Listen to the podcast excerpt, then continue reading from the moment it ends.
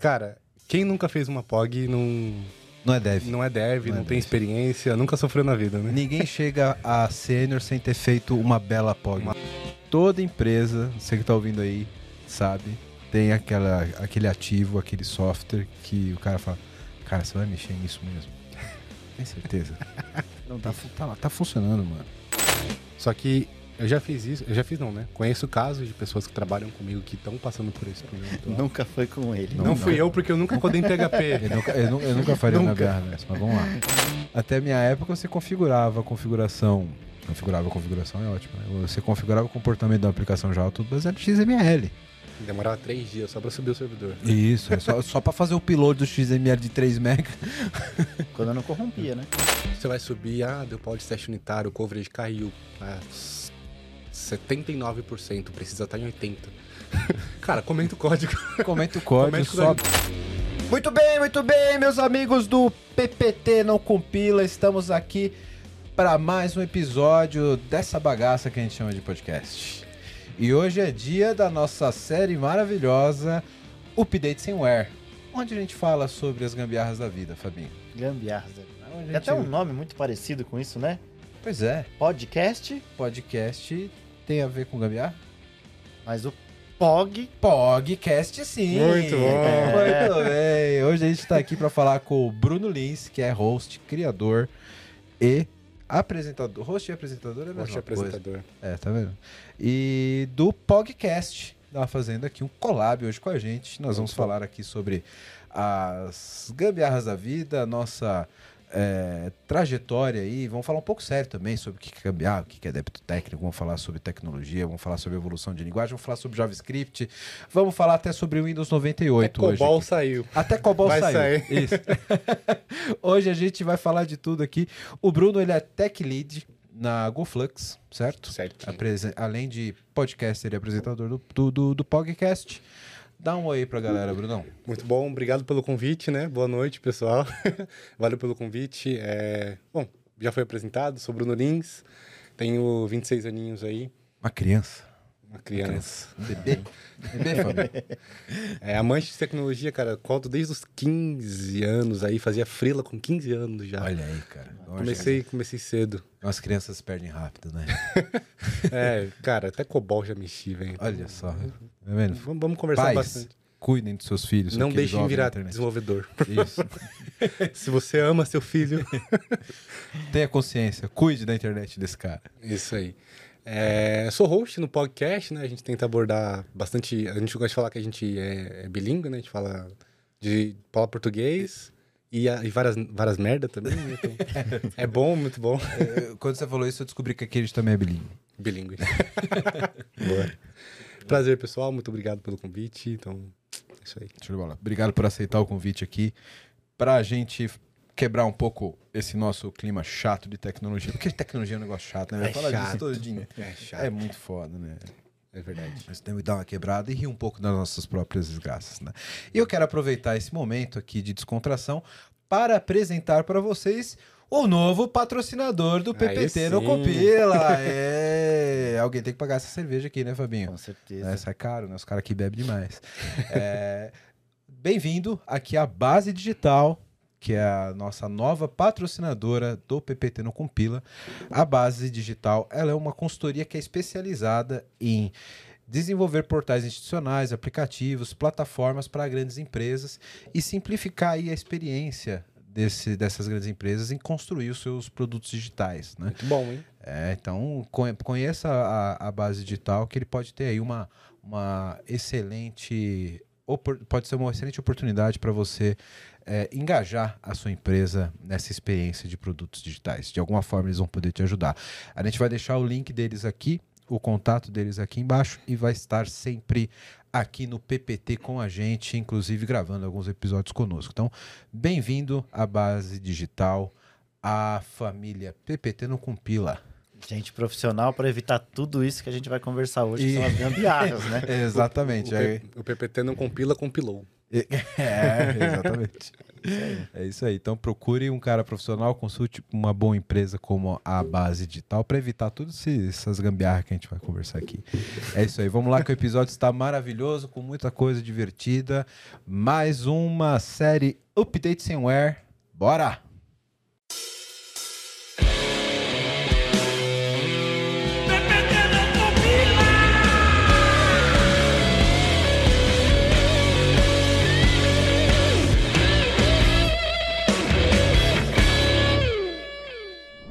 Acho que a gente pode começar, para quem não é familiarizado, né? não é raiz do mundo da tecnologia, né, Bruno? É, contextualizando o conceito de POG.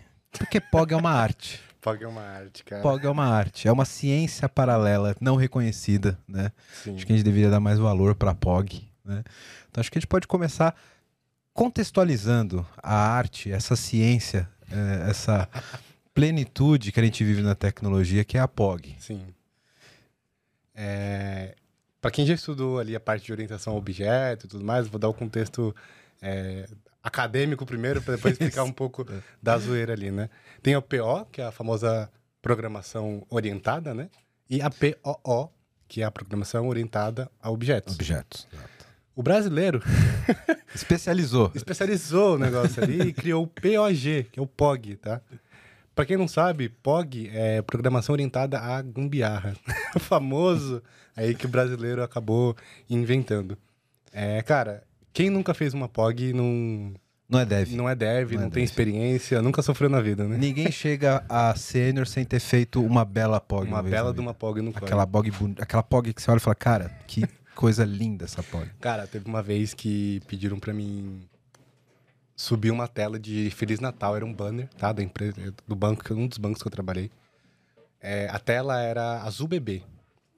E tinha um layoutzinho assim, meio que preto no início pra explicar ali pro pessoal, dar o Feliz Natal e tudo mais, né? E essa, essa tela era um banner full screen. E tinha só um botãozinho minúsculo na- no, no cantinho, assim, um xizinho. E essa tela, ela tinha que aparecer dia 23, se eu não me engano, de dezembro. Passar ali a época do Natal, desejando Feliz Natal para os clientes, né, do banco. E no dia 26 pro dia 27 tinha que parar de aparecer. Então Sim. era, era um código que a gente tinha que colocar para aparecer com esquedulagem. Cara, é, não, queria, não quiseram colocar essa esquedulagem na parte do back. E eu, como um bom, como um bom front-end, falei, eu resolvo. Eu dou um jeito. Eu dou um jeito. Eu dou um jeito. Eu Eu tenho- fazer. Todo computador tem relógio. Exatamente. Cara, vamos que vamos. E fiz lá, apareceu. Na minha máquina funcionou perfeitamente, né? como outra, sempre. outra frase muito boa também aí. E, cara, eu sei que essa, essa bosta desse banner começou a aparecer dia 20 e dia 30 ainda não tava. não tinha parado de aparecer.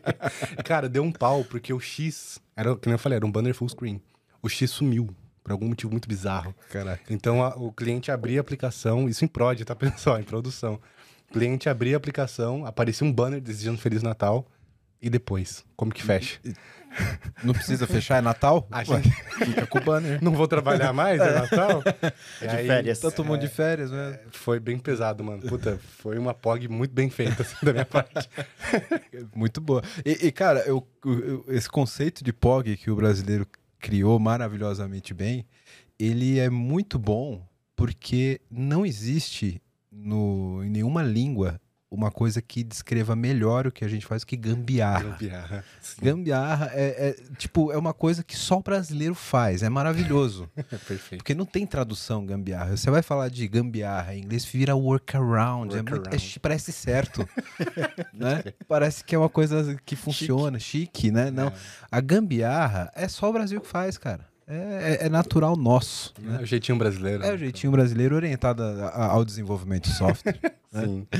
E, e, cara, como que veio essa ideia aí de criar esse podcast? Fala mais um pouco do podcast. Legal. O, a- o nosso canal do YouTube, ele antigamente era um canal chamado Escola Frontend. Tá? O Júlio, que é o meu sócio hoje, ele levava esse canal sozinho, né? Ele ensinava, passava diversos conteúdos lá de como construir uma página HTML, CSS e tal. Era uma escola, de fato, ali para o pessoal aprender. E com o tempo ele percebeu, pô, não- o conteúdo não tá mais 100%, não tô mais tão feliz aqui fazendo conteúdo, vou criar um podcast. E eu sempre, sempre chegava, e Júlio, vamos fazer um podcast, vamos fazer um podcast. Eu era doidinho pra fazer um podcast. E aí, quando ele se viu nessa necessidade, pô, preciso mudar o conteúdo, aí ele falou, Brunão, lembra quando você queria fazer um podcast e tal? Tem algumas ideias aqui, o que, que você acha da gente analisar? Pô, legal, vamos analisar. A gente montou ali um, um, um board com possíveis nomes do, pro podcast, né, e tal. É, e antigamente eu queria colocar de iDive Notes. Mano, nada a ver. Muito chique, cara. Muito chique, Muito chique, nada a ver com o que a gente queria, assim. E o objetivo do nosso podcast como um todo, cara, era... Pô, a gente vê muito, muito pessoal que já é reconhecido na área. Tem aí o Diego lá da Rocket City. Tem, cara, várias pessoas que são excelentes no trabalho, tá? Não tô desmerecendo ninguém. Mas que já tava meio que saturado, de, sabe? De sempre ouvir a mesma coisa, sempre ouvir Sim. o mesmo assunto. E a gente falou, cara, vamos dar voz pra quem tá na base. Uhum. Pra ali, pros peão, né? Pro nosso... Sim. Vamos, vamos dar base pô, pra quem trabalha com a gente, pra quem... O cara que tá lá fa- fazendo update direto em produção. Isso, Ah, esse é o cara que tem que é? ser valorizado. Esse é o cara que tem que falar pra todo Isso. mundo ouvir. Contar as dores, né? Exato. Então a gente sentiu essa necessidade e falou, "Vô, vamos colocar esses caras pra falar. E aí esse tem sido nosso objetivo, né? E, pô, todo mundo que trabalha ali no chão de fábrica, trabalhando é, como desenvolvimento, com desenvolvimento, já fez a gambiarrinha e tem uma história Boa. legal pra contar, né? Lógico, quem Então, nunca fez, Quem né? nunca fez isso, né? nunca, né? Então a gente começou a dar voz, dar voz pra esses caras, mano. Pra- Que legal, muito legal o canal de vocês. Eu assisti alguns episódios ali quando a gente combinou esse collab aqui. Galera, vale muito a pena. Se você, você que tá inscrito já no PPT, que ouve a gente frequentemente, passa lá no canal do podcast. Inclusive, estarei lá, né? Estará lá dia 4. Estarei lá dia 4 de fevereiro, né? Pra falar um pouco das gambiarras da vida. É lá, o assunto específico é gambiarra. Não, não tem outro assunto principal a não ser gambiarra. Eu não, não vou queimar o meu estoque de gambiarra hoje pra deixar um pouco pra falar lá. Boa, por favor. né? O repertório é grande, tá? Não, não vai faltar. Boa. Muito bom. O Fabinho também conhece bastante gambiarra, né, Fabinho? O cara que já trabalhou com Joomla. né? A Joom. gente vai se virando com o que tem, cara. Cara, acho que o projeto mais, falar assim, nojento já que eu já passei. É, quem é técnico vai entender, tá? Angular 1, Que delícia. já começa aí, front-end, em Angular 1. Back-end era uma casca só em Node, Express, basicão, consu- consultando COBOL. Meu Deus do céu, dá, deixa eu pensar aí que alguma forma que isso consiga ficar pior. Acho que não. Cara, puta que lá merda. Era muito bizarro, porque quem já trabalhou com COBOL sabe, COBOL ele trabalha com strings absurdamente gigantes. E os dados separados ali por ponto, vírgula, Sim, tabulado. tabulado, cara, quebra e se vira. Então, o papel do, do, do endpoint em Node, basicamente, era quebrar esse string, Parcial uma string e devolver pro. desenvolver um, devolver um JSON pro Angular 1. Nossa. E o Angular 1 tava dentro de um WebView, numa casca nativa de Ionic, de Swift. Puta que pariu, que maravilha. Cara, era Você quase fez um COBOL mobile. um cobaia. Um cobaia. Cara, foi bem pancada, assim, mas foi, foi quando eu aprendi o que não fazer na vida. É um ótimo exemplo, Um de, ótimo exemplo. de, de uma péssima arquitetura de software. Sim. Cara. Tem que ter, né? Tem que ter, não é, ne- nem só de bons é, exemplos a gente vive a vida, né, cara? Exato. Cara, mas eu consegui aprender muito, assim, porque por mais que era uma puta de uma gambiarra, o projeto como um todo, sabe?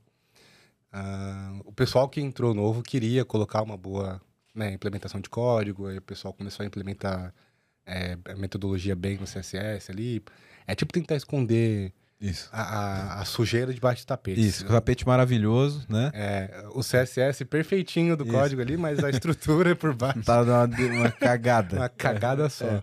E o pro- o projeto era isso: pegar a estrutura que tinha antigamente e dar uma, uma, uma nova cara pra ele, sem mexer na estrutura. Pô, ele mexia onde não precisava, Exato. Né? basicamente. Mexendo que É, a gente só refatorou o layout ali e o projeto foi isso daí.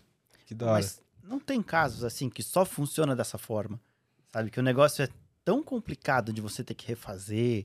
Que você fala assim, ó, esse esparadrapo aqui vai consertar esse Pô, código. isso é comum pra caralho. Tem não- o cara não- tem medo de mexer porque não- fala, mano. Não mexe, eu não sei o que, que tá acontecendo, mas tá funcionando. tipo, Cara, tá pagando as contas. Isso. Como, como, acho que como bons empreendedores, né? O que, tá, o que tá funcionando não mexe.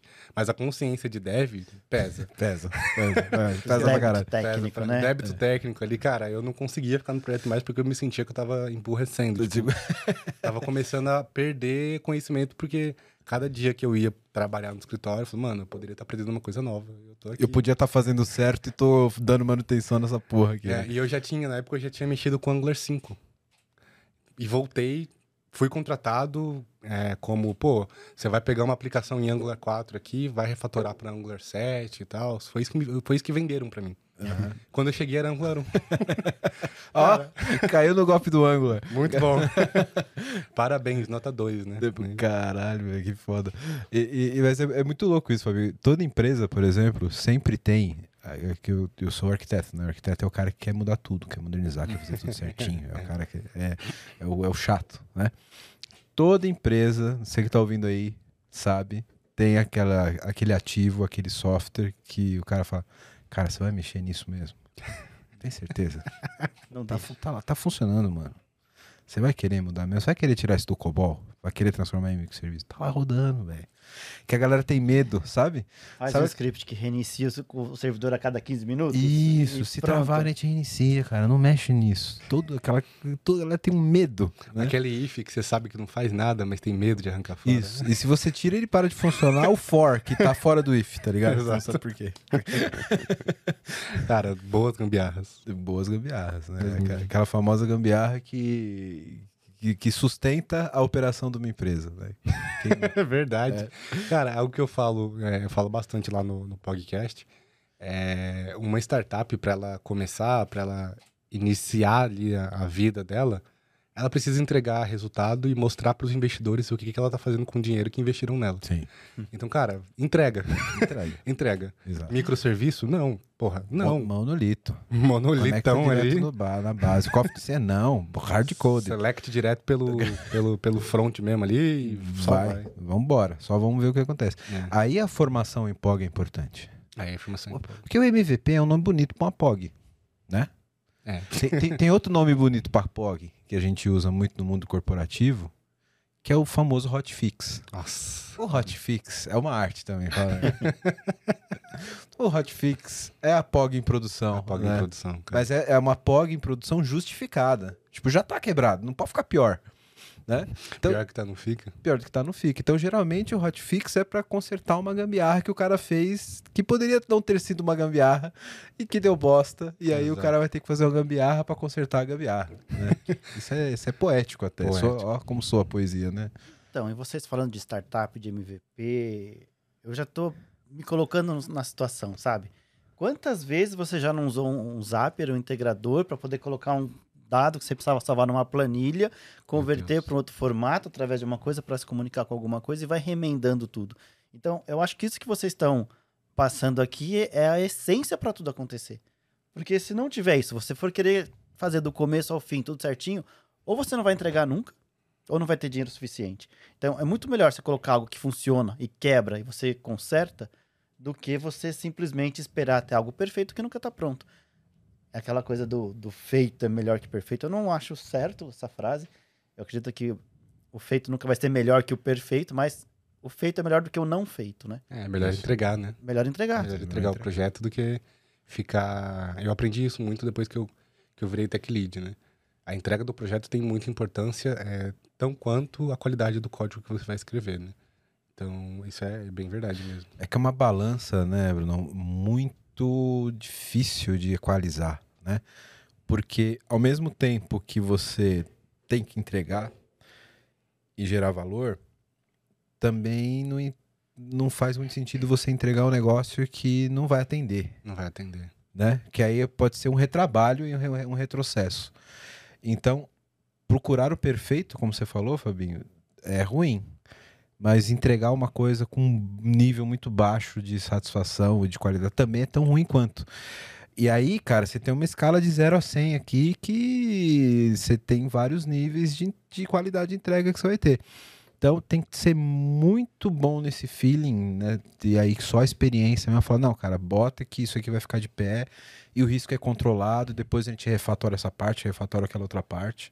Mas pode subir que, não, que, que o negócio vai continuar, a operação vai continuar, tá ligado? É aquele, aquele, aquele famoso ditado, né? Nada mais permanente do que uma boa gambiarra temporária. Exato. Ta- Talvez a, a fórmula do, do POG, então, talvez ela seja inversamente proporcional ao tempo de entrega, a deadline. Caralho, isso aqui tá virando uma ciência da Cara, POG. é, agora, tipo assim, quanto menos tempo você tem, maior vai ser a POG do. Maior do a criatividade, negócio. é, É, a criatividade do desenvolvedor. E aí E o cara também- tem que ser muito sênior pra fazer uma. Tipo, não, a POG é coisa de programador ruim. Não, a boa POG é o cara sênior que faz. Que o cara fala, caralho, eu vou fazer um negócio aqui que é uma pirotecnia de código. velho." É o chiclete que o cara colocou É, ali, com tipo- três mastigadas, porque se der quatro fica mole demais. e Isso, se exato. der uma Não, é- não é só- qualquer um. Tipo, um, um júnior não teria essa capacidade de fazer aquela POG bonita. E Não é fala, qualquer um que faria isso. Não é qualquer um. Você fala, caralho. Não é que isso tá funcionando, hein? Só não mexe. Essa linha de código, depois de dois anos, ganha um comentário, né? Favor não mexer, porque eu já peguei um código assim, tá? Sério. Sim, principalmente pra mim, que já mexi ali na, na, na época que falei, comentei pra vocês aqui em off, que eu já trabalhei ali no... Eita, pra eu... Eita, viva você. eu já cheguei a colocar a mão um pouquinho ali em COBOL, né? Tinha linha de código Você comentário. fala assim abertamente, sem constrangimento, isso. Cara, assim... Não, e pior que quando vai ver no histórico, foi ele mesmo que comentou. não, não foi, não foi. Eu juro que já chegou... Comentou isso aqui, aí ele vai ver no Git lá o. o Git Cara- no COBOL, né? Olha, eu- ó, ó, a coisa. Que beleza. É, é que, nem eu, que nem eu falei aqui ao vivo, né? Era a estrutura que o Node consumia do, do COBOL. Então, querendo ou não, eu tinha que montar algumas coisas no COBOL para conseguir consumir ali com o Node, né? Então, cara, tinha código comentado, por favor, não mexer, porque o desenvolvedor já faleceu. e ninguém sabia mexer. Aí tinha assim, tipo, a cruzinha, 1900 e tanto, traços, 2000 e tanto. Edmilton. 1920, 1989. Cara, era, era, ten, era tenso, não era, não era qualquer um que sabia mexer naquela, na- naquele código. 1918, 1982. O cara morreu em 82, o Bruno nem era nascido. Nem era nascido ainda. e tava Aquele mexendo no código- código do cara. Código Tutankhamon, né? O cara tá vendo um monte de hieroglífico. O que, que isso aqui faz, meu Deus do céu? Você vai ver o testamento do cara ali, ficou o código no testamento do Não, povo mas era o que a gente fazia com o computador também. Não era gambiarra só em código. É. Quantas vezes você não tinha que tirar um jumper de um mouse? Porra, Aí você tinha que escolher se você queria som agora, agora ou se você, você queria mouse. agora você tocou num ponto neurálgico da POG. Cara, Quem nunca... Quantos anos você tem, Bruno? 26. Ah, você, não, você nunca jampeou um modem, velho. Não, Você nunca jampeou um modem. nunca GP um modem. Ó, galera 35 mais aqui, que já configurou um S-Robotics, de configurar o IRQ e a COM pra rodar e tal. Quem nunca, na falta de um jumper, pegou o alicatinho ali, Fabinho? Encostou os dois contatinhos assim, ó. o reset Isso, pegava foi do, assim, ó. LED do lado do LED vermelho. Isso, ia lá e tum! Pô, tô sem jumper, preciso colocar o jumper aqui. Quem nunca pra- tirou o jumper do turbo pra colocar no Pô, power? é... Exato. Quando, quando eu comecei a entrar Então- no mundo de, de TI, o mais, acho que o mais antigo que eu peguei foi o conexão via Puta, eu esqueci o nome. PSL? Não, era conexão de internet. Era... É modem. É modem? Modem. Eu, eu usava. Eu não Então. Isso era o modem, mas aí esse que era mais barulhento já era de 56k. O de 14 só, só chiava, né, Fabinho? Lembra? De 14400? 14 você não Era fazia só... nada. Até pra mandar o texto, você via o texto. Isso, sendo escrito é, é, cara, era muito louco isso. Era muito louco. Você, vocês, novo, no- crianças, não sabe o que é ver um, um- um streaming de uma string, né? a string vinha via streaming, assim, ó, baixando aos poucos, cara. Era muito louco isso. Cara, bizarro, assim. Eu comecei a mexer em computador na minha vida foi o Windows XP. Foi o primeiro Windows que eu... nunca teve o prazer de mexer no 98? Não, Você nunca teve que digitar o Win pra entrar no Windows, né? não. Porra, a vida, nasceu na vida fácil. Você já apertou o F1 ou o F12 pra entrar na tela azul? Não mexa nisso? Ah, isso já. Isso já, Então. isso já formatei muita máquina de familiar. já. Ah, quem nunca, né? Quem Quando nunca? É, Instalar driver de impressora, né? Não Isso chega a sim, ser uma faz parte, programação, né? mas Não, você não programa. talvez não em É. código. Pra, mas você- pra tua tia lá, lá da... Ah, meu netinho se formou em tecnologia. Formata minha máquina, por favor. Isso, instala a impressora pra ti aqui. É. Configura o videocassete Configura. pra gravar. Bom, você que tá vendo esse podcast da hora, tá vendo um monte de problema aqui que a gente tá colocando, né? E quer uma ajuda aí na sua empresa, faz o seguinte: entra no site aqui da VMBears que a gente pode te ajudar. vmbears.io. Nós somos uma empresa relacionada à arquitetura de soluções, a modernizações de aplicações, também atuamos no- na frente de DevOps para ajudar vocês a serem extremamente ágeis. Então, dá uma olhada no nosso site que vai estar aqui embaixo, vmbears.io. E lá você vai poder ver um pouquinho da nossa história, dos nossos profissionais. E aproveitando, se você for um profissional da área de tecnologia que está afim de trabalhar numa empresa legal, um monte de colega, gente boa e tecnologia de ponta, manda um e-mail para peoplecare.vmbears.io. Aí. Agora eu quero meu show. velho.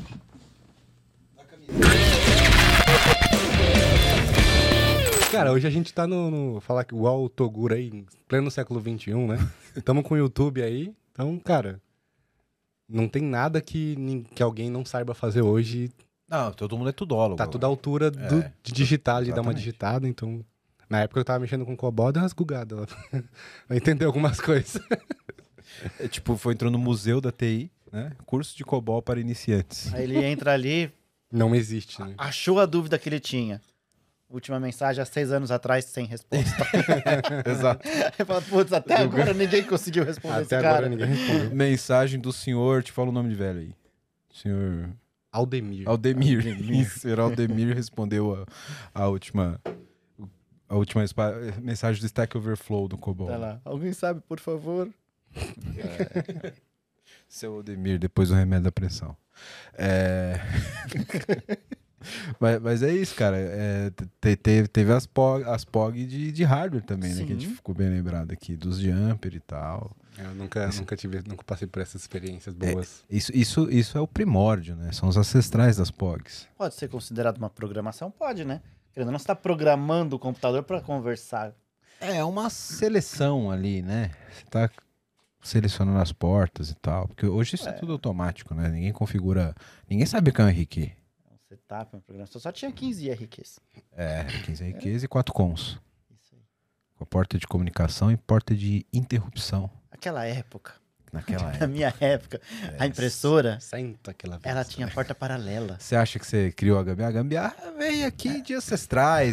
E aí, quando chegou com a porta paralela, que era uma porta desse tamanho, não tinha um encaixe no, no computador. Você É. tinha porta com, você tinha que comprar um adaptador. Isso, a famosa LPT1. Pode ser considerado uma gambiarra também? Sabia que a impressora tinha uma porta só para impressora, cara?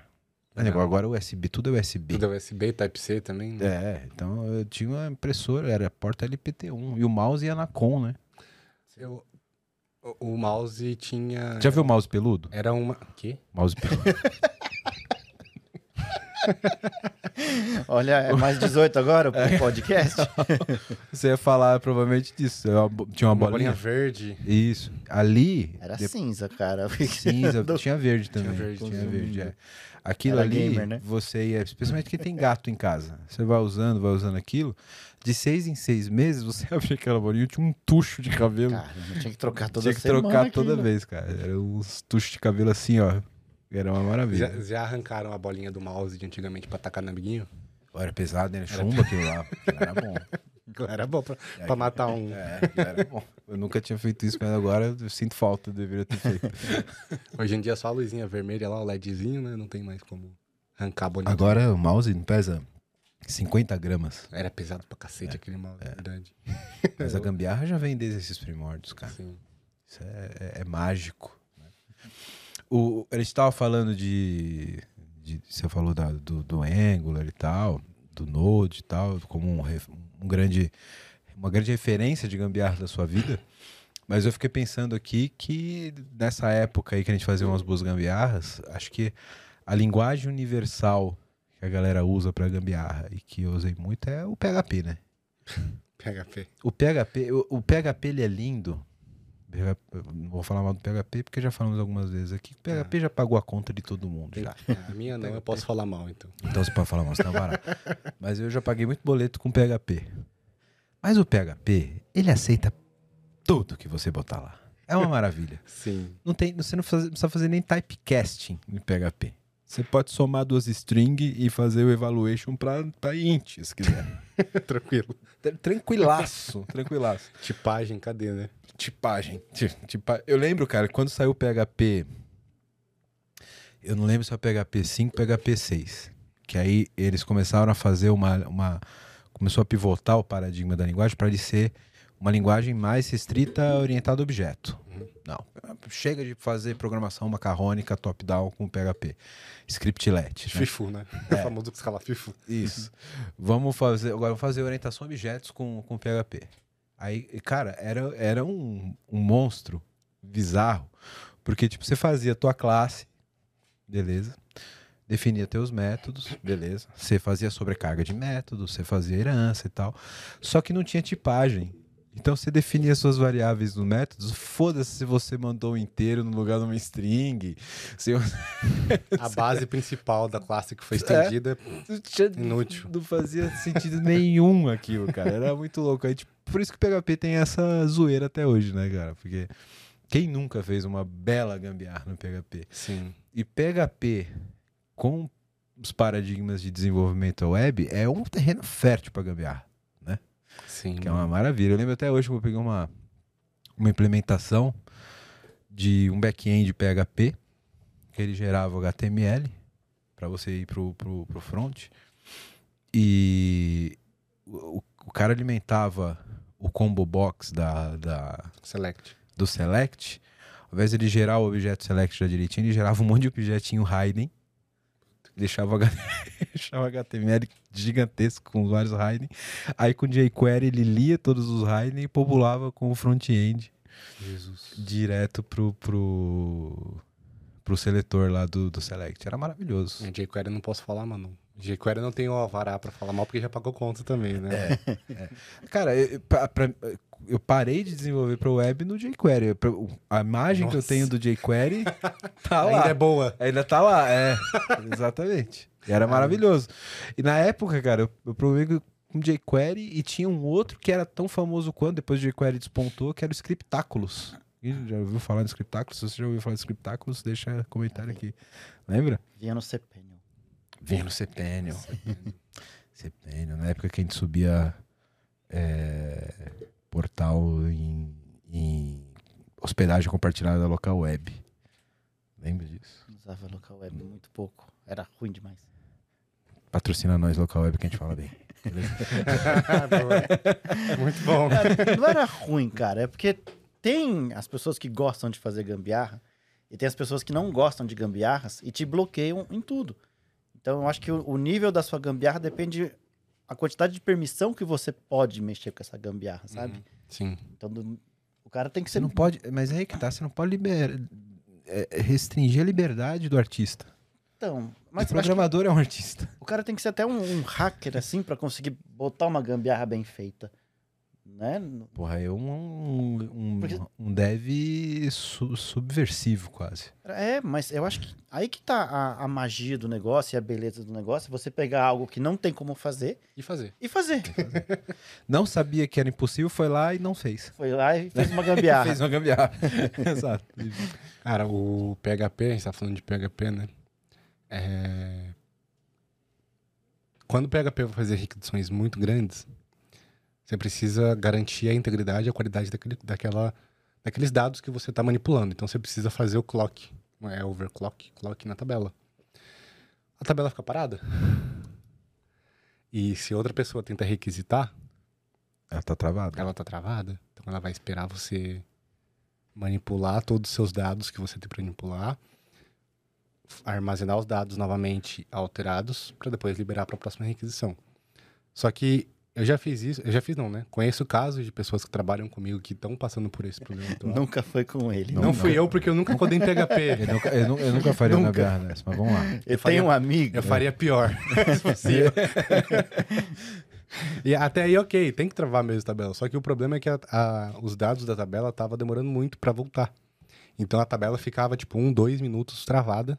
Caralho, mas eu, tava fazendo um bet ali. Cara, era uma parada gigantesca, assim. Caralho, dois minutos de processamento de pouco. Era coisa pra caramba. E travou. E, inclusive foi até um problema que a gente tava tentando resolver na, na semana passada. E, cara, tudo feito em PHP.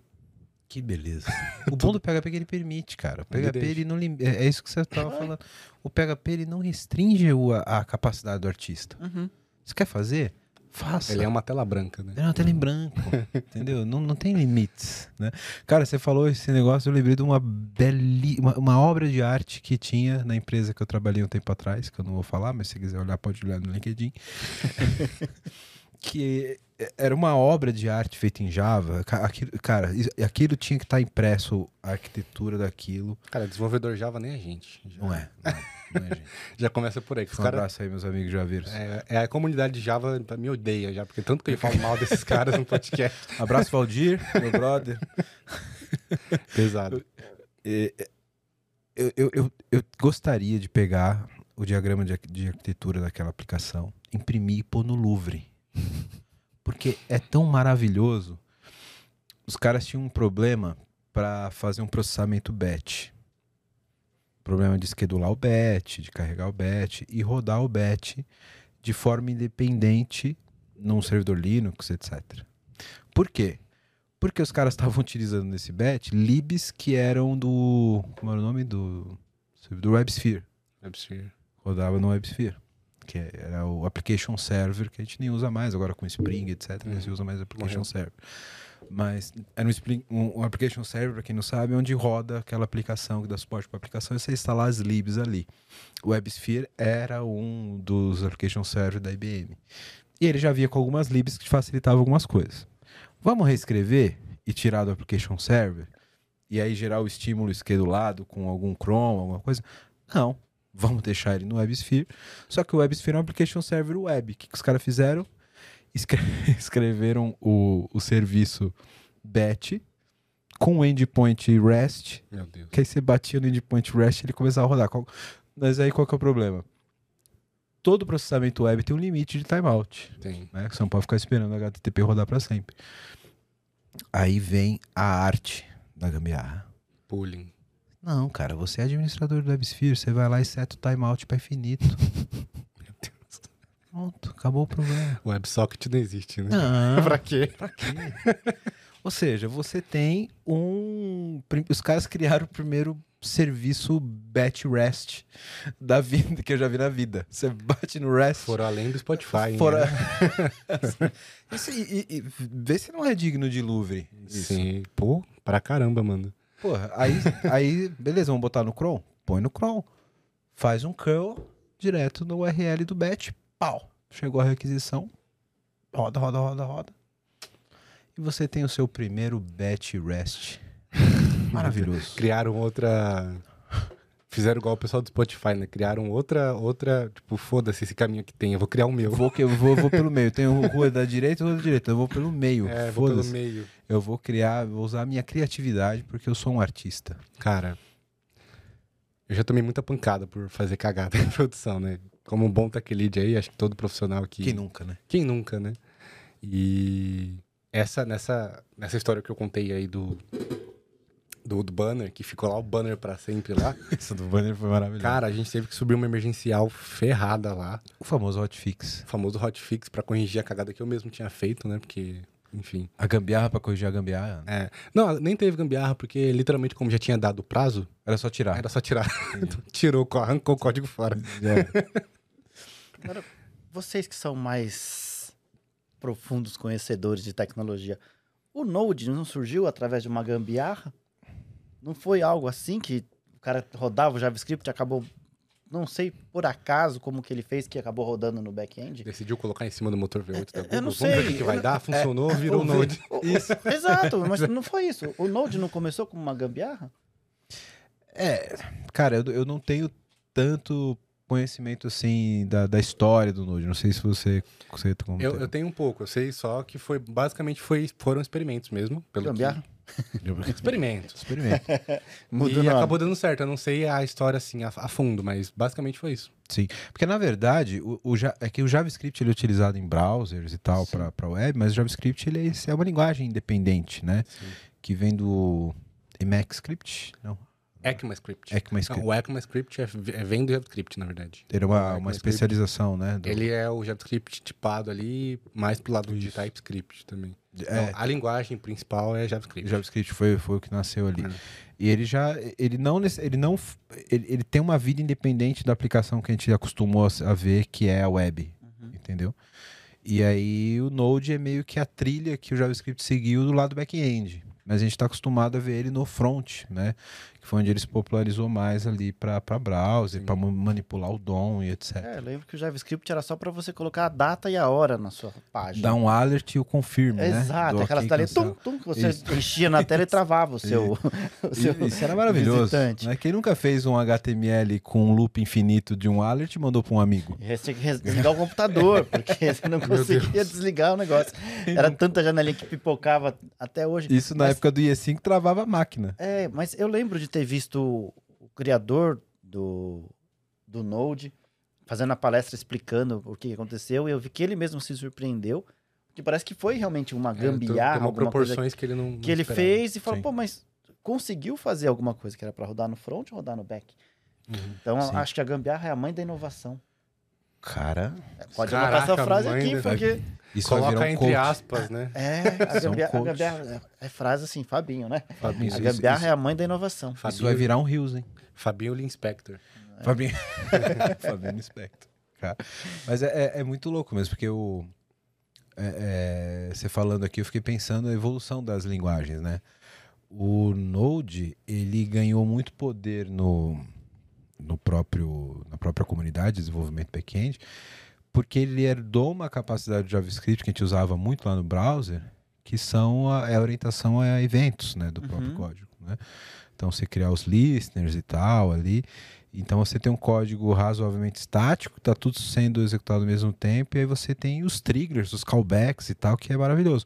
Claro, você pode chegar no famoso callback hell, né? Que eles chamam que é tipo uma hora uma coisa chama outra, você não sabe mais o que você está fazendo, mas é, isso foi, isso é herança do, do JavaScript para quando você tinha que manipular eventos de browser, né? De se clica aqui, gira um trigger no outro e tal, tal, tal. Sim. Isso foi herdado pro Node e é maravilhoso pra você trabalhar dessa forma. Um paradigma que eu, pessoalmente, gosto muito de programar em Node por causa disso. O, a facilidade né, do TypeScript para reatividade como um todo, né? Lançou, pô, por conta dessa, de- dessa parada de um trigger puxa o outro, acabou surgindo aí a, a programação reativa também com RxJS, RxJava também tem para Java. React, é, React, né? React também tem, a, tem a função. São, é React- são, são é, frameworks, e no caso do, do React Lib, é, que são reativas.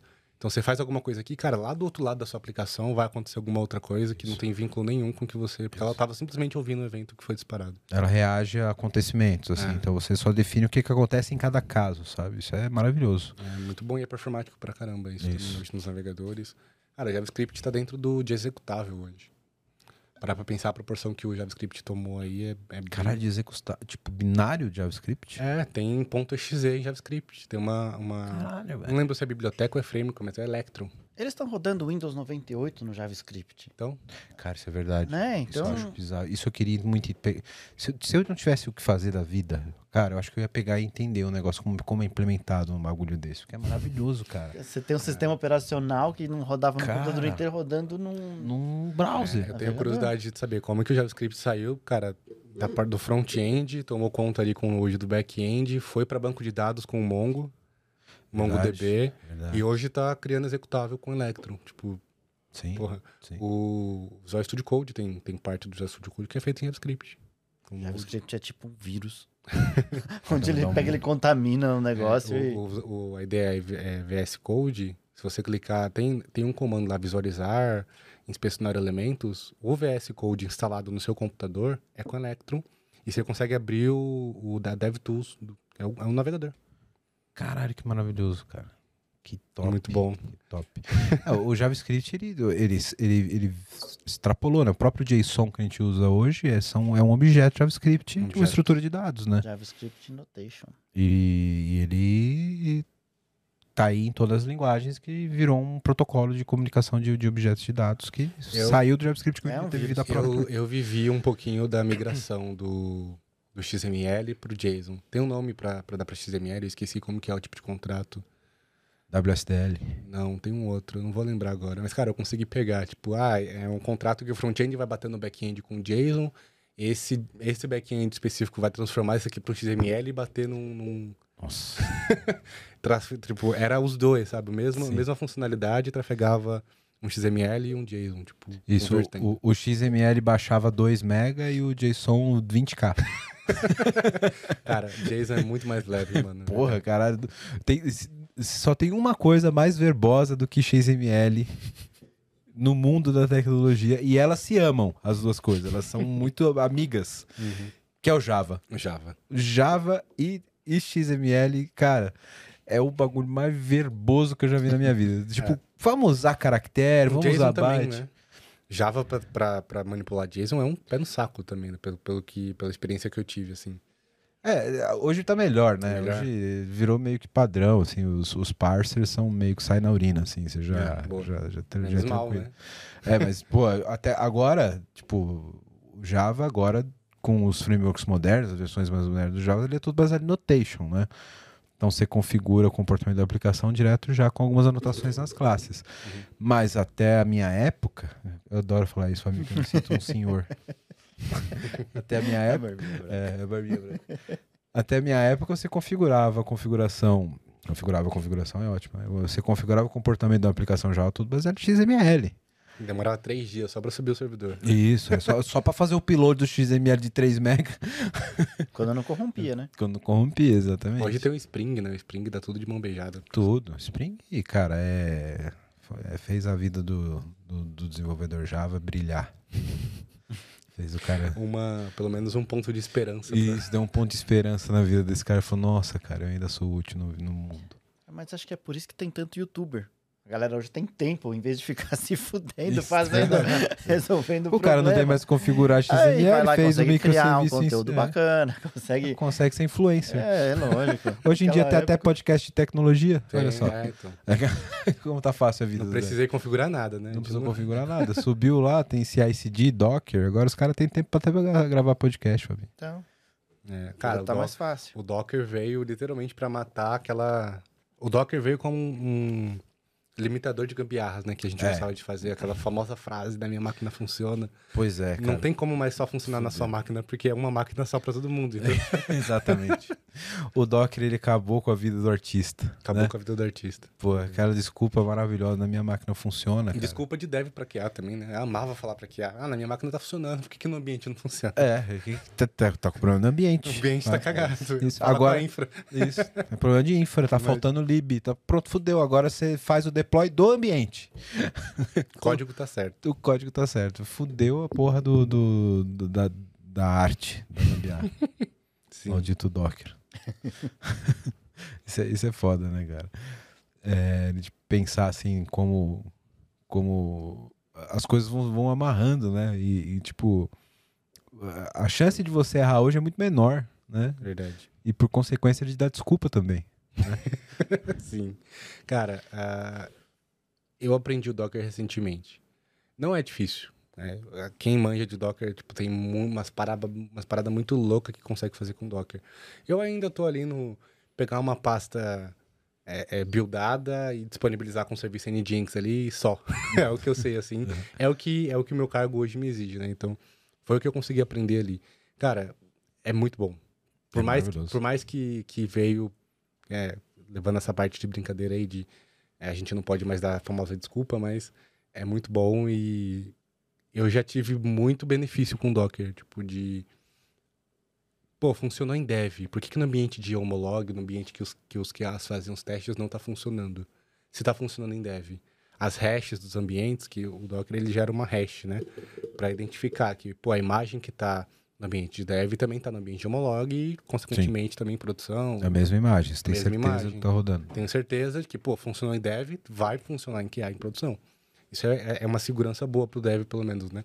E já consegui limar problema. Pô, código tá quebrando. Não, não tá quebrando. Por que, deve estar funcionando com essa imagem e não tá funcionando aqui no ambiente de, de teste? Sim. E- é- é- porque assim, né, tem, tem o, o- o famoso paradigma da imutabilidade aí, né? Da gestão de configuração, que a gente chama, né? Então, antigamente, antes do Docker, no ambiente corporativo, que é mais auditado e tal, o que, que você fazia? Você tinha lá o, o, o build em desenvolvimento, no ambiente de dev. Você passava para o ambiente de QA, depois para homologação, etc. Se não tinha erro nesse período, você propagava o mesmo artefato. Na Né? época de artefato. Então, eu fiz lá o build. Vamos usar o Java como exemplo, porque é bom chutar o Java. Mas pego ali um. Fiz um build, um, um WR ou um JAR. Ele está em desenvolvimento. Aí ele passa para o ambiente de QA. QA validou. Eu não faço o build de novo, eu uso o mesmo artefato e subo para homologação. Porque eu não quero errar, não quero correr o risco de fazer um build errado. Né? E homologação, validou, beleza? Ele pega esse, esse mesmo JAR esse mesmo WR joga para produção. Qual que era o problema nisso tudo, como o Bruno falou? o ambiente podia estar diferente. Né? E aí o, o, o JAR e o WR, por exemplo, poderia utilizar algumas libs estão acostumados, estão instaladas no application server e tal. Aí, por mais que eu usava o mesmo JAR em homologação, em produção, faltou uma lib. Faltou uma liberação de segurança. Isso. Coisa. Quebrou um firewall, uma porta não tava, não responde naquela porta e tal. Aí, tipo, por mais que o código tivesse certo e o artefato fosse o mesmo propagado, não há problema. Qual foi a solução que o Docker trouxe? Você faz o deploy do ambiente. Do ambiente. Você Não seu acha, código. então, falando desse jeito, eu acho que o Docker é uma gambiarra. Praticamente, você pega um negócio e faz funcionar no outro lugar sem saber por quê. É. Eu acho que o Docker é uma super gambiarra, se for ver bem. O cara É, se você parar pra pensar por esse lado mais artístico, talvez dá pra imaginar que o Docker, que você rodar vários ambientes na mesma máquina, é uma puta de uma gambiarra. é bonita. É, bonita, com estilo, Dá clássica. Pra, dá pra fazer muita gambiarra. Eu acho que não é que dá pra fazer, eu acho que isso já é o o supra-sumo da gambiarra, sabe? Assim, fala, caramba, essa gambiarra é tão bem feita que Eu ela funciona isso. onde você encaixar. É, a- É uma coisa de louco. Em pleno século XXI, né? A famosa, a famosa infra encode que o pessoal fala, né? Infra Code. É. Infra encode, porque hoje em dia, é, assim, já recebi algumas pessoas no, no, no- no podcast que falaram que DBA na atualidade é inútil para uma empresa. Só que aí eu paro e penso, pô, já trabalhei em empresas gigantes, já trabalhei ali em banco, cara, empresas enormes que precisa ter um DBA. sabe? Sim. Então a, a, a infra encode nunca vai entrar dentro de uma empresa dessa e tomar o cargo do cara que tá lá Não, não vai. 30 anos, 40 anos cuidando da base da mesma empresa, ganhando uma bolada. A empresa não vai demitir esse cara só por conta de uma. De Toda um hype. semana o dono da empresa vai lá e torce pro cara não morrer. Não, e o cara, os caras. Esses aí são os cuboleiros. Esses são os É, não pode ter um código ali. porque- Então, é, assim, empresas novas, startups, cara, isso tá bombando, assim, né? tá bombando pra caramba. Dá pra fazer muita gambiarra, mas também salva muito de, de, de outros erros bizarros, assim, que geralmente o pessoal tinha. Então, é o que veio pra bem. Por mais que você diga que seja gambiarra, né? Veio, veio pro bem, veio pro bem. Sim, não, veio Ca- é, é, eu acho que a grande revolução que a gente teve para a nuvem, e aí sendo, sendo honesto aqui na minha visão de, de, de evolução de tecnologia dos últimos 10 anos, né? Eu acho que o que fez a gente dar uma grande escala para o uso da nuvem, etc., são duas coisas principais, né? Primeiro, os serviços que você instancia em nuvem que facilitam muito a sua administração de infra, como um banco RDS como serviço, etc., que você não precisa ter um, um cara administrando, criando política de segurança, etc. E em segundo, o Kubernetes com Docker. Cara, você subir um Kubernetes e carregar todos os seus containers ali, seus workloads de uma forma organizada, sem ter que criar VM, sem ter que configurar cPanel, Meu sem Deus. ter que configurar. Cara, isso é maravilhoso. Maravilhoso. Isso é maravilhoso. O Kubernetes hoje é vida. É vida. Eu olho para aquilo e falo, hum, coisa linda de Deus que, inventaram. Porque é, é, o- é, é o, o supra-sumo do Cloud Native, né? Você está fazendo aplicações que de fato são nativas de nuvem. De nuvem. Você tira um, um- uma aplicação, um container aqui, leva para lá e ele vai funcionar igual. Né? Não Sim. importa a lib que você instalou no servidor ou não. né? Isso é, é mágica. Parando pra pensar em como a gente tá hoje, no nível de, pô, de, de estrutura técnica que a gente tem hoje pra conseguir trabalhar em nuvem, né? Eu lembro da época que o Júlio, o Júlio gosta de contar muito essa história. Ele não pôde vir hoje, né? Mas, pô, vai, o Júlio vai ser pai, né? Então, Inclusive, parabéns, Julião. Parabéns, Julião. É, cara, ele já fez deploy com pendrive. Ele saía da casa dele e até o, até o servidor da empresa de bike com pendrive. Que tinha todo o sistema de produção numa pasta compactada. Ele chegava lá, dava o pendrive pro cara, o cara descompactava o pendrive, ele tinha que continuar lá, porque se desse merda, ele tinha que resolver.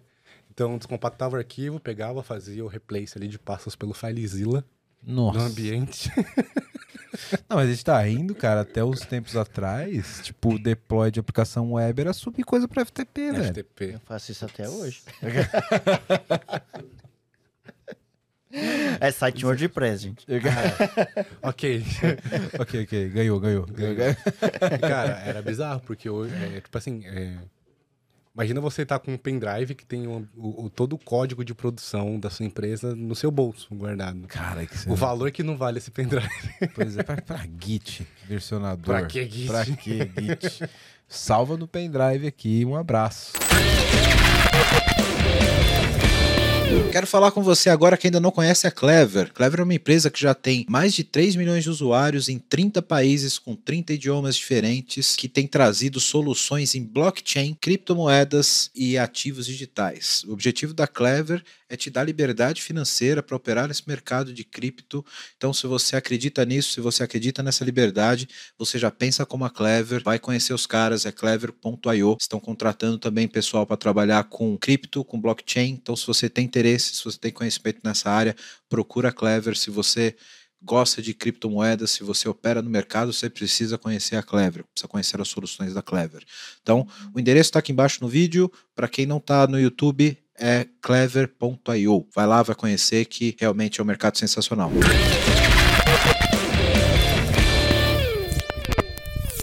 Mas assim então, Bruno, na, na sua opinião, eu sei que gambiarra é um nome bem pejorativo assim, mas a gambiarra é uma coisa boa ou é uma coisa ruim? A pergunta do episódio, valendo. Porque, Tananana. né, Ah, na minha visão, é, eu acho que depende. Como um bom, bom desenvolvedor sênior, eu vou falar depende. Você tá quase um arquiteto. depende se tá funcionando ou não, né? Se funcionou é bom, se não funcionou é ruim. Cara, algo que eu gosto de falar, depende do momento do dev. Porque a gente não sabe ali como que tá a release do cara, como que tá o deadline dele. Não sabe quão, quanto de pressão o cara tá recebendo para fazer uma entrega. Eu É já fiz gambiarra pra caramba. Inversamente proporcional ao prazo. Exato. Então, cara, é, muito dev faz gambiarra não porque gosta ou porque quer. Às vezes a empresa exige que o cara faça isso para entregar logo, entendeu? Sim. Ah, mas significa então que gambiarra é uma forma boa de entregar um negócio rápido? Não. Porque Mas aí, aí- você não tá dando estrutura futura pro seu código suportar e ser escalável, entendeu? Por exemplo. semanticamente. Vamos falar semanticamente. Semanticamente é horrível, cara. semanticamente. horrível, horrível. Mas uma gambiarra oficial, ela não é uma, bem uma gambiarra, ela é um débito técnico. Gambiarra é aquilo que você faz ali no escondidinho do. Cara, Do tech lead. O problema é quando você é o tech lead tá fazendo. O cara não tá vendo ali, ó. Você vai lá, pô, pra que, que eu vou refazer esse laço aqui? Eu vou botar um break aqui no meio. Não vou fazer o for. Então break. Que não, tá, pô, não sei qual que é com a entrada e Comentar tal. os prints. Vou comentar aqui os prints e tal. E, e isso é a gambiarra, entendeu? Se é de comum acordo todo mundo ali, cara, aí é débito técnico, aí é chique. fazer, fazer uma nova alteração, uma nova feature em alguma demanda que estava funcionando perfeitamente, com o teste unitário rodando perfeitinho. Nossa. Você vai subir, ah, deu pau de teste unitário, o coverage caiu para 79%, precisa estar em 80%. Cara, comenta o código. Comenta o código, comenta o código do sobe. teste unitário aí, sobe, isso, aí, velho. Sobe aí, vai, entendeu? Isso é a gambiarra raiz. Então é, é um Gambiarra mal moleque. necessário, vamos dizer assim. É, um mal necessário, uma boa, boa É. explicação. É que assim, cara, no mundo não funciona da forma perfeita que a gente gostaria que funcionasse. Sim. E às vezes, quem nunca, tipo, amarrou o fiozinho com arame ali pra chegar até o mecânico, É. tá ligado? É isso, cara. Às vezes você precisa botar um negócio pra rodar. E, às E- vezes o mecânico tá muito longe. Tipo, Isso. daqui a três anos eu, eu encontro o mecânico. Você tem que ter as suas gambiarras no seu cinto de utilidades ali, saber onde aplicar, saber onde pode dar problema e torcer pra não acontecer, é isso. Porque às, às vezes toma uma proporção que você não imagina. Tá. Você pode saber, pô, eu sei que eu vou fazer isso daqui, pode impactar, eu tô no ponto A, vai impactar o ponto B do meu código. Você já faz sabendo, já você já vai faz sabendo, tipo, pode impactar. Então você já testa, antes mesmo de fazer a entrega, você já, já testa. Pô, tô mexendo nesse fluxo aqui, tô fazendo talvez um if exclusivo, tipo um código genérico que atende quatro, quatro fluxos diferentes. Você vai nesse código, coloca um if só seu, que nenhum dos Isso. outros três Só fluxos- pro seu fluxo Só ali, pro só seu pra, fluxo. Tipo, pro seu cliente. Você vai pegar a É. chave do cliente, if cliente tal. né? Exato, di- direciona pra tela tal.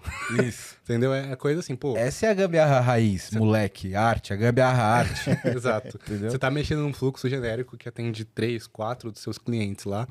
E você coloca mais um ifzinho pra atender só mais, Dá só um mais um. ali. Sabe aquele. aquele é, pô, é, fazer, não. o, o resgate. Como que é o nome daquele soldado que foi pra guerra? Mas, soldado Ryan. Soldado. Não. É. Só mais um. Só mais um. Eu não lembro o nome do filme. É- o cara queria voltar até o último Até o homem. último homem. Só mais um, só mais um, só mais um. Isso. Vou salvar só mais um. Cara, só mais um clientezinho, só mais um ifzinho Isso. aqui. E aí começa. Que resolve. Porque assim, o que, o que que você poderia fazer? Vou ver esse exemplo é legal. Você poderia criar uma coluna na tabela de clientes para diferenciar aquele cara, certo? E aí Fluxos chega... diferentes. Isso, Claro. fluxos diferentes e tal. Mas você fala, pô, só esse cara, ninguém vai entrar assim e tal. Pô, qual que é o RD desse cara? Ah, esse cliente tal, subiu, beleza, todo mundo feliz, tech lead não viu, tá tudo certo, beleza. Amanhã entra outro cliente. Ou já adiciona, adiciona um ou no if. Isso, é. Aí entra outro com a outra condição. Aí daqui a pouco, tipo, o teu código virou o próprio banco de dados que você tem um if para cada chave. e o Real. bagulho fica totalmente fica desgovernado. o código do o, poder do Goku, né? Kamehameha. Então, então Arma- gambiarra assim, tem um limite dentro do aceitável e uma hora que você fala assim, não, realmente agora eu preciso resolver. É, quando começa a dar merda, né? É. Geralmente. quando quebra, aí, Tá. pô, tem que mexer, né? É, é, a minha opinião é a seguinte, Fabinho. A gambiarra, ela sempre vai existir. Sim. Mas ela tem que ser consciente. Meus ouvidos de tech lead se fecham nesse momento. Isso. Ela vai existir sempre, né? Porque às vezes o efeito de negócio da entrega é mais importante do que a primazia do código, né? E, e o profissional que não pensa assim ainda precisa de um pouco mais de maturidade, porque a gente trabalha tecnologia não é por tecnologia, é por negócio. Né? Então, algumas, em alguns momentos da sua vida, você vai ter que assumir alguns problemas ali, como um débito técnico e tal, e entregar de uma forma mais simples. Onde mora o problema aí? É você perpetuar essa parada e você construir em cima disso. Aí você está construindo uma casa em cima, tipo, de estaca de madeira, tá ligado? Talvez você tenha que ter um limite, tipo umas dependências. Ó, você pode ter cinco gambiarras. Se chegar na sexta, você não pode ter, você vai ter que Isso, resolver aí- uma. aí- Isso tem nome, é gestão de débito técnico. Exato. Olha que nome chique pra. É, eu gosto, eu gosto, Gestão de eu, eu débito gosto de técnico. fazer assim. É, hoje a gente, a maioria das empresas, a grande maioria pelo menos, né, trabalham no, na Scrum, né, usando a metodologia ágil aí. Então, cara, se eu sei que eu preciso fazer alguma entrega muito rápida na sprint e eu não vou conseguir fazer a tipagem correta, no- ali no TypeScript colocar um N para não tipar a variável e só vai, não vou perder tempo criando interface, não vou perder tempo aqui é, fazendo essas coisas que, pô, eu debugo o código, eu sei o que tem na variável, mas é bom colocar a tipagem. É, na próxima sprint, eu fiz essa, essa cagada na, na sprint 1. Na sprint 2, eu mesmo criei uma, uma task pra mim lá. Corrigir a cagada que eu fiz na sprint 1. Porque, porque, porque senão eu não lembro, entendeu?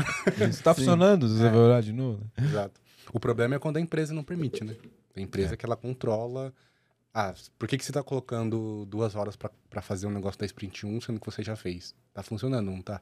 Tô consertando a cagada que eu fiz lá. Não importa. pra eles não importa. Tá funcionando, Tá isso, É ruim, funcionando. isso é ruim, É. isso é ruim. Então tem empresa que barra isso. Você- o que você entrega é, cara, entregou, você não vai mexer, mais mexer nisso daqui até que seja solicitado de novo, entendeu? Isso é ruim pra caralho, porque tem que ter uma visão do cara que cuida de produto e do cara de tecnologia que a evolução tem que ser contínua. Ou seja, uma hora vai dar um curto-circuito ali, vai pegar fogo naquele Isso, você vai negócio. acumular, é, vai acumular problema, vai acumular problema, daqui a pouco você tem que fazer um refactoring da aplicação inteira porque você não, não, não trabalhou a melhoria contínua, né? Exato. E é ruim, né? Porque às vezes você tá mexendo num ponto do código, tá? Você arruma um ponto do código, quebra outro, aí você vai lá, pô, quebrou outro cara. Você Isso. vai lá, arruma, quebra o que você acabou de fazer. É o famoso curto-circuito. Exatamente. Outra pergunta aqui. Então, a gambiarra tem muito a ver com o nível do desenvolvedor. Eu tô começando a aprender a programar faz pouco tempo. Assim, programar de verdade. Uhum. Porque eu vivi minha vida inteira trabalhando com tecnologia e sempre foi na gambiarra. Sabe? Você precisa fazer um, um site, você pega um template daqui, puxa um WordPress daqui, bota num outro lugar dali, e entrega de alguma forma, sabe? Uhum. Mas aí eu vejo que nem vocês estão falando um nível técnico que parece ser profundo. Então tem a ver o, o nível da gambiarra com o nível da senioridade, do talento do programador, ou sênior faz menos gambiarra do que júnior, ou faz uma gambiarra mais bonita. Era o esperado, pelo É. menos. É, eu vou deixar o Bruno responder, mas eu tenho uma analogia boa sobre isso pra Tá fazer. bom. É. E aí eu entendo. Acho que é o nível, assim, a minha, minha pers- perspectiva de sênior, eu não contrato um cara que eu sei que o cara vai fazer o código mal escrito. Se ele tem tempo para fazer aquilo, o mínimo que exige do cara é um código bem escrito, tipado, com teste unitário, perfeitinho, bonitinho. Se bobear até com teste de integração também, fazendo todo o end-to-end ali da aplicação. É, mas se o cara tá sendo apertado, pô, vamos abaixar o coverage do teste unitário para entregar mais rápido, sabe? Tenta assim. O júnior, às vezes, ele faz cagada, não é porque ele quer fazer, diferentemente sabe. do sênior, ele não sabe. Isso. Então ele pensa na melhor forma para solucionar aquele problema, que muitas vezes não é a melhor forma. Para Ó, ele duas é. horas ali funcionou, ufa, consegui fazer Ufa, funcionar. consegui fazer funcionar. resolvi. O Entrega problema de- do Júnior é que ele acha que a gambiarra é a solução definitiva. Não é? Não, é- é- então, o problema é que ele faz gambiarra sem saber que é. Pra ele é, Pra ele é o certo. Pra ele é o certo. É. Então aí, pô, precisa de um sênior ali, ó, cara. É, no JavaScript a gente tem muito problema com número. Então, ah, eu quero exibir um número, principalmente front-end UX, é uma área que briga pra caramba. É, no protótipo tá exibindo 01. A gente que é programador, a gente sabe que int, tipo inteiro, tipo number, Não tem zero. não tem zero à esquerda. Então o que, que o programador faz? Ele pergunta, o número é menor que 9? É, transforma para string e coloca um zero à esquerda. Se não, segue a vida. Aí, né, de 10 para cima tem, tem dois, dois caracteres, dois números, dá para seguir. O Júnior, vou dar um exemplo bem claro. O Júnior, como que ele faria? Faria um if. If, número menor que 9, adiciona zero à esquerda. Se não, vida que segue. O sênior, ele não vai fazer isso, porque ele sabe que isso é perca de tempo. Tem função que faz isso. Então ele passa o valor para a função, pega o resultado que já coloca obrigatoriamente os dois dígitos ali e vida que segue, entendeu? Pro júnior, o if é o certo, porque Isso. ele não conhece a função, entendeu? Entendi. Exatamente. E é uma gambiarrinha, entendeu? Uma pequena Inocente. gambiarrinha. É. Inocente. É, É gambiarra do dia a dia. Gambiarrinha light ali. É, Exato. A analogia que eu ia fazer, Fabio, é o seguinte. Você tá com um problema na fiação da tua casa. Ah, boa. Beleza? Tá, acabou a energia, deu algum problema, você vai ter que fazer uma reestruturação na, na, na- toda a estrutura elétrica da tua casa. Aí, só que é de madrugada. Porra, aí você vai falar, você chama o eletricista e fala, porra, vai ter que refazer tudo aqui, tem que trocar isso, aquilo e tal. Aí você fala, pô, não dá pra dar um jeitinho aí pra pelo menos ligar pra eu tomar um banho, dormir e tal, deixar funcionando e amanhã você volta e faz o serviço? Em quem você confiaria em fazer esse jeitinho? Num eletricista sênior ou um eletricista júnior? Não mais barato? Vai ser no júnior, então. Vai ser no júnior. Vai ser no júnior. Talvez seu no- sono não seja tão tranquilo. Geladeira, Eu dependendo que- do preço da geladeira, da máquina de É, lavar. Eu acho que é esse o tipo de solução. Porque se você já não arrumou, também, ó, outra, outra variável para entrar na forma da gambiarra, que é o, o capital disponível ali, né? Você tem o Capital tempo de disponível. entrega, Claro, isso é, isso é fator tem- você tem o, o na prazo e tem que saber também qual que é o... Isso. o- Sim. Não, mas eu O fiz essa analogia justamente porque a tua casa é a operação de uma empresa. Entendeu? Ela não pode parar.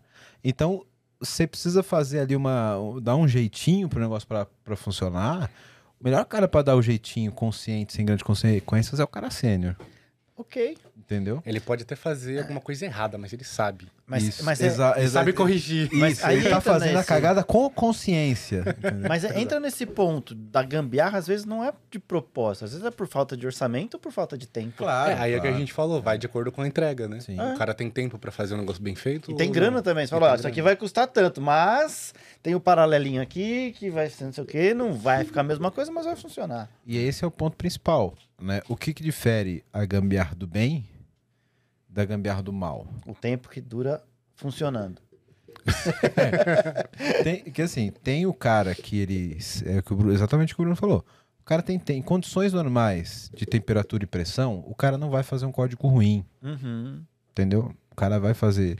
é, mas se ele precisa entregar uma coisa com urgência, com pressão do negócio, etc., o cara sabe reduzir o dano de um código imperfeito.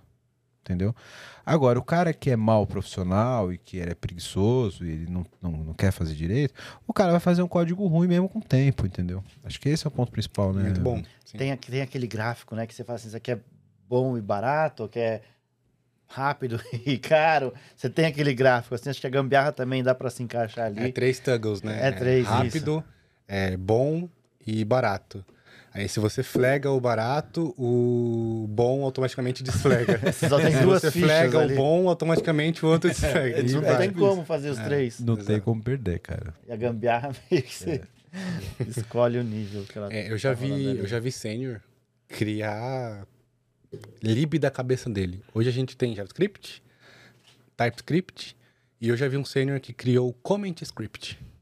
Que maravilhoso. maravilhoso. É um artista. Para quem já desenvolveu em TypeScript vai, vai entender. É, no, o JavaScript, ele é tipado, fortemente tipado. Só que né, é JavaScript, ele permite que você não tipe. Não é um Java que te obriga, um C Sharp que vai te obrigar ali. Na declaração já na de declaração partida. já de partida tipar aquilo ali. Você pode declarar a variável como N ou unknown, que é desconhecido. E, cara, mais pra frente vai dar merda isso daqui porque não tá tipado, mas debugando o código você consegue entender qual que é o tipo da variável, o que que tá chegando nela. É, eu já vi desenvolvedor sênior tipar a variável como N e do lado da, do lado do- da declaração da variável ele colocava comentário string. Peraí, tô tentando entender o propósito disso. Eu tô tentando entender até hoje. Por que, que já não declarou? Por que, que não já não declarou? Tava do lado. Tava tão pertinho. Era só tirar daqui e colocar ali. Cara, a gente fica zoando Tá muito, muito, muito lá na empresa. É, comment script. Maravilhoso. Muito bom. Ah, essa variável é do tipo string, essa variável é do tipo number. Um Maravilha. comentário. Muito bom, Bruno. Acho que a gente conseguiu dar um belo overview aqui do mundo da gambiarra, cara. Muito Cara, bom. assim, Vou deixar aqui de novo a recomendação de você que está tá ouvindo aqui a gente, está se divertindo no nosso papo. Vai lá no podcast, se inscreve no canal. é, valoriza aí o pessoal que está gerando conteúdo. O, o conteúdo da galera é realmente muito bom. Então, vai lá, se inscreve e aproveita também o conteúdo do pod, podcast. Muito bom, pessoal. Nosso Instagram é opogpdc, O-P-O-G-P-D-C. É, o canal do YouTube tá Pogcast Oficial. Então, dá uma forcinha lá, pessoal. Vou deixar aqui embaixo no- na descrição do episódio, tanto no Spotify quanto no YouTube, para você se inscrever lá e dar esse apoio aqui para os nossos parceiros do podcast. Brunão, obrigado, cara. Obrigadão pelo convite. Show de bola. Foi, nos divertimos bastante. Dia 4 eu vou estar lá com esses caras, falar um pouco aí sobre carreira, sobre Vida. sobre vida, sobre gambiarra, né? É. Muitas gambiarras. Não contei todas aqui não, viu, galera? Tem muita, tem uma lista aí de, de gambiarras pra gente, pra gente falar. Eu vou guardar lá. Você que se tá inscrito aqui no, no, no PPT, vai assistir a gente lá no, no podcast, que vai ser muito legal. bom. Fabinho, obrigado, cara, por vir falar um pouco das gambiarras da vida aqui com. Aprender um pouco, né? Porque é bom saber onde eu tô me metendo. Bem-vindo ao mundo de, de desenvolvimento. Legal. É, isso aí. Ele aprendeu o básico da gambiarra. Gambiarra nível 1, você já tá formado. Parabéns. Ok. Obrigado, Bruno. Obrigado novamente. Muito você que acompanhou a gente até agora. Se você ainda não está inscrito no canal, se inscreve no canal, compartilha esse episódio para alguma pessoa que você entenda que vá aproveitar esse conteúdo. Se acha a gente lá no Instagram, no TikTok, em todas as redes sociais e valorize o produtor de conteúdo que traz informação para você, seja o PPT no Compila, seja o podcast, qualquer outro produtor de conteúdo. Valorize esse cara que dá trabalho fazer essa bagaça. Dá beleza? Dá o like aí pra gente dar essa moral. Obrigado, até o próximo episódio. Valeu! E sem gambiarra. Sem gambiarra.